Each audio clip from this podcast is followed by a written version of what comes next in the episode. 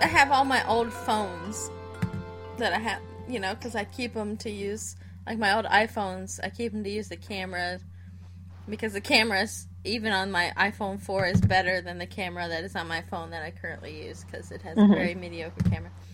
Um, and I found a bunch of pictures on it the other day when I was I took it to take pictures or something. And one of the pictures is just a piece of poop on the carpet with a ruler next to it to show how big it was. And I don't know if I took it or if Anthony took it, but one of us was impressed with the size of the shit that our daughter took on the fucking oh, carpet. Oh man, no, I've been there. I've been there. June, no. I Doesn't let do that have- anymore, guys. No, I let June frequently have naked time, which is really my fault if she shits on the floor. I mean, really, it's my fault. But she did, and I told Zach about it, and I was like, I just cleaned human shit up off of our floor today, and I didn't see it coming. Like, I just didn't see it. Like, oh, one minute she was squatting, just kind of looking at me, and then poop Yeah. was on the floor, and I was just like, By the time you see it happening, there's not much you can do, Dale. No. You know what I mean? exactly. It's just You like gotta let it happening. happen. It's just like in um, Bridesmaids. It's happening. It's happening. It's happening. Oh god, I was like staying. At, I was like subletting a place in New York over the summer, and like part of the deal was that I had to cat sit this crazy cat. I realized is not the same as your daughter's, but this cat was just like the worst, and it just like was constantly like being sick on the floor. And then I had a like a friend of mine from school was staying with me for a week, right? And one night, like I woke up at like four o'clock in the morning to the smell of cat shit. Like the cat just like all over the carpet. And my friend like wakes up and he's like, What is going on? And I'm like, The cat is shitting on the floor. oh god. Like, it just kept happening and I couldn't stop it. And like he's French and he was very confused and he's like, Whoa, what is this smell? What Whoa. and I was just like the cat and I was just panicking. But there's, there's nothing you can do about it. Just kept happening. Well, a cat you can throw out the window, but I guess.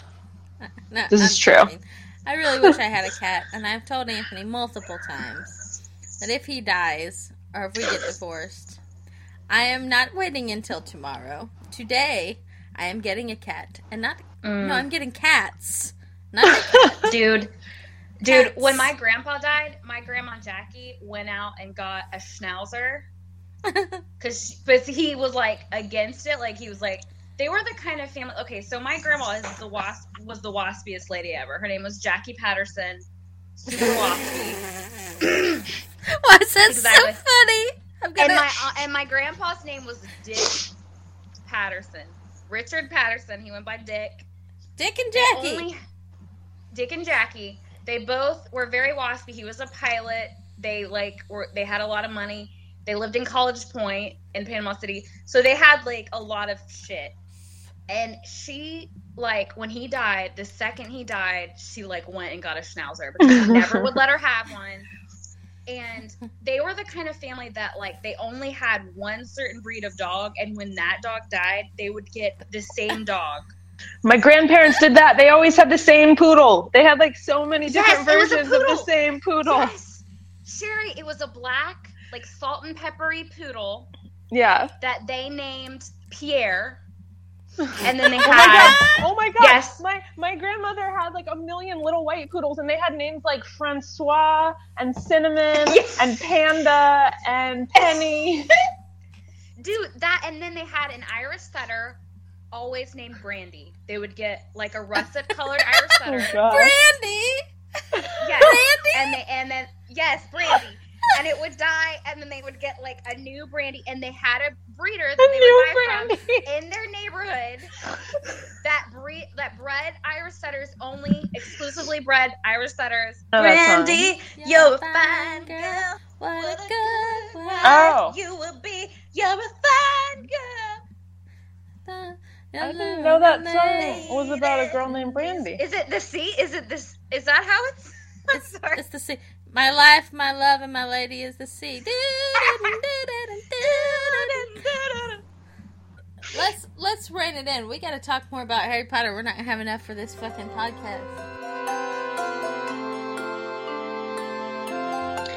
I definitely one of the things that I've been thinking about lately because I've been listening to the fourth book, um, is the whole animagus thing. Anime is that how you guys pronounce it? Animagus, animagus, they- I animagus. think that one of the um, uh, readers of the book says animagus, and that might be Uh, whenever I read it in my head, I say animagus, So but I. think that's just Yeah. how I pronounce it in my head.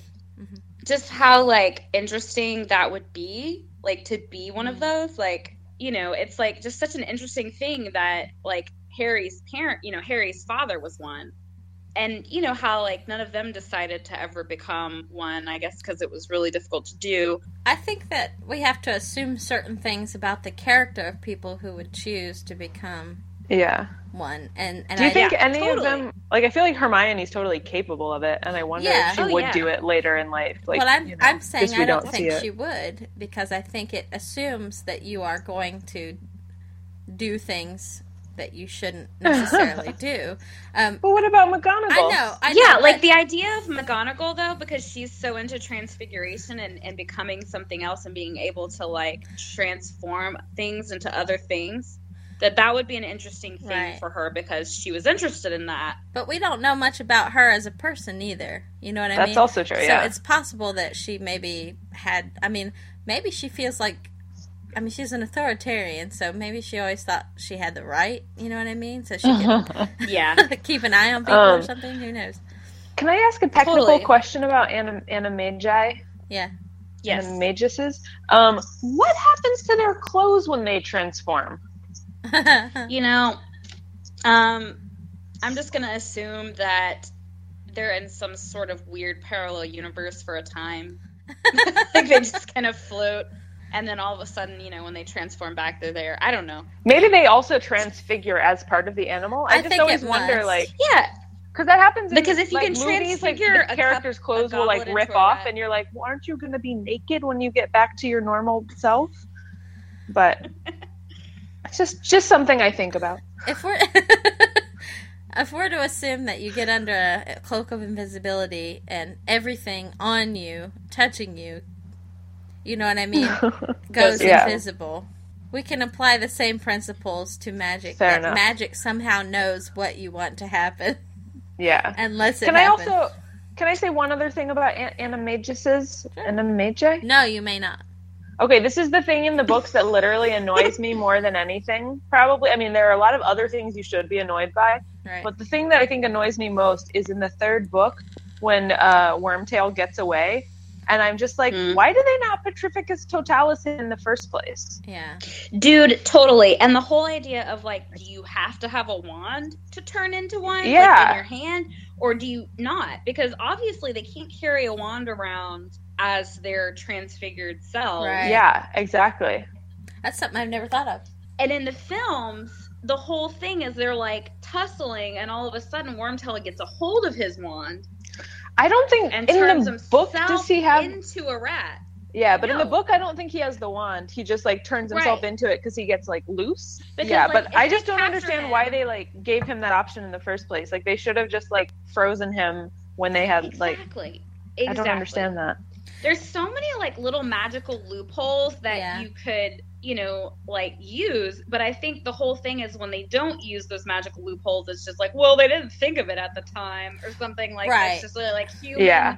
human you know flaw is that they didn't you know think of Yeah. that one particular thing at that time Yeah. Well, here's the thing that always annoyed me about the seventh book. We know that um, the seven principles of whatever, I can't remember what it is, but it says that you can't m- conjure up food. You can't make food. Gump's, Right. uh, How Gump's what- seventh law of elemental transfiguration. Yes. there However, you can make more food if you have some. They say that very Yes. specifically. So when they are on the Mm-hmm. Yeah. run, she's stealing food. She really Yeah. only needs to do that once. Like Maybe she just Right. doesn't know how. Right. I don't know. I, I But find no, that no, hard but- to believe, Sherry. I think she's got a Yeah, fucking book I mean, in there. yeah, she could just like maybe they just like don't have any Tupperware. How, But how's like, she gonna no, take exactly. it with her? The spoilage, the sp- no, Sherry. I was gonna elaborate on that. The spoilage factor of the food. They don't. Number one, they. It's like okay, Do they could have a not, like- refrigerator in their tent? do they have one, or can they make things extra cold because they have a wand? Like, what's you know? Probably. Well, she's Maybe, known like- that they're going to be on the run for a while. She's packed their bags. She's Right. figured out the situation. I would like to think that our dear Hermione would have learned to Pack the spell refrigerator. That she learned a refrigeration spell or and the You spell for making more food. She has to.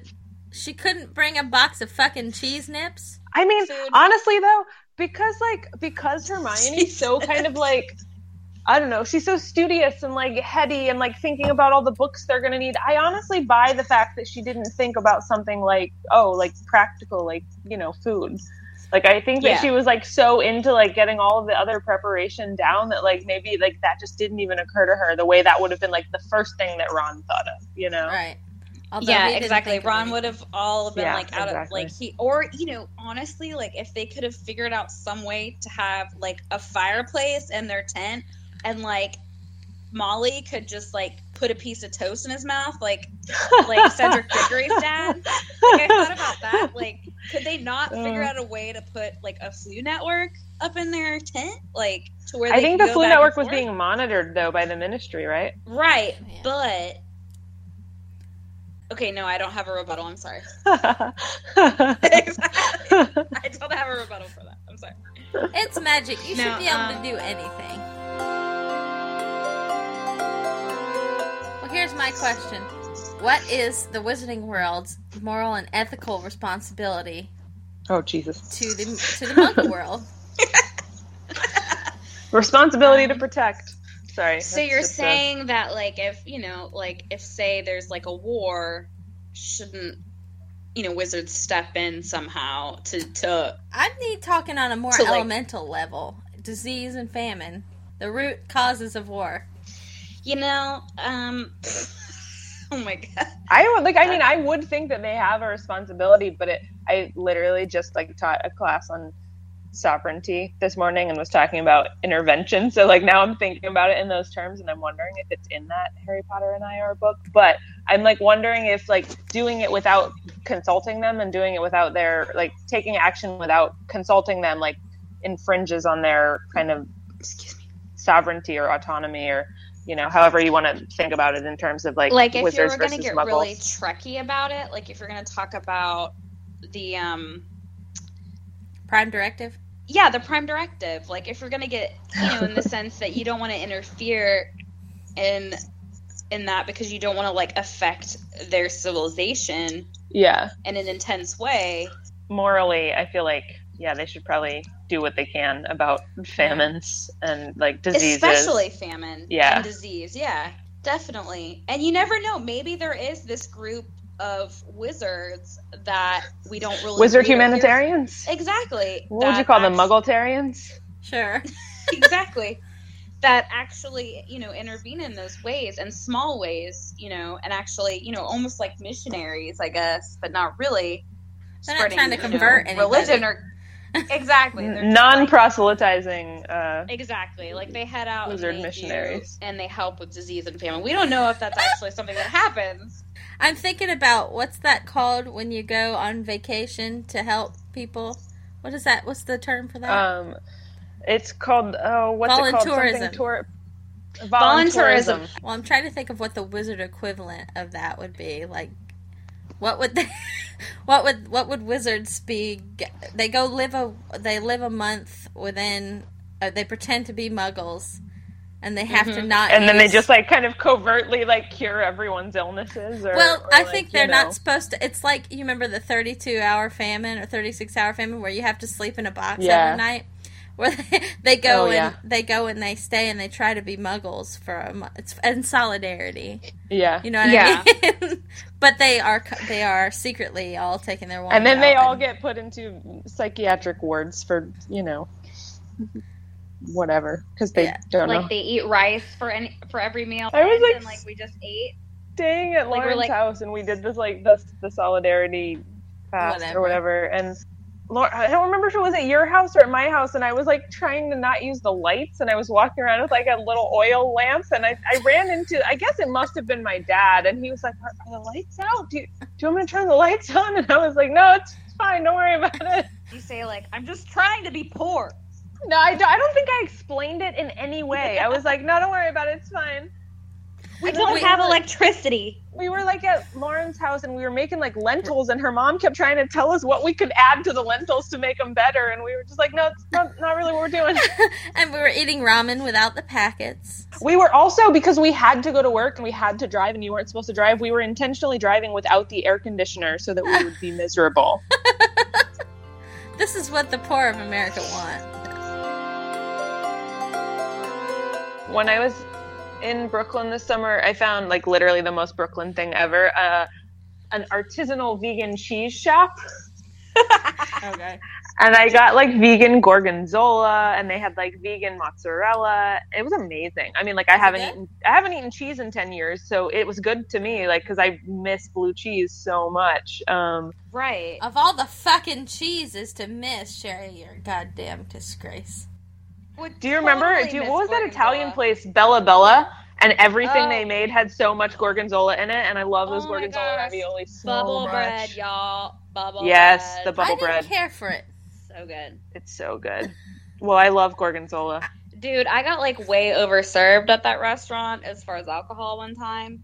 This bartender called Godfrey just kept pouring the wine. Godfrey. Yeah, Godfrey. He was uh he was kind of a jerk. Like kept pouring wine. Didn't ask us if we needed more wine. Just kept pouring it, and then totally charged us Ugh. a shit ton of money. And I Not just cool, remember thinking, Godfrey. Why does my wine glass keep looking full?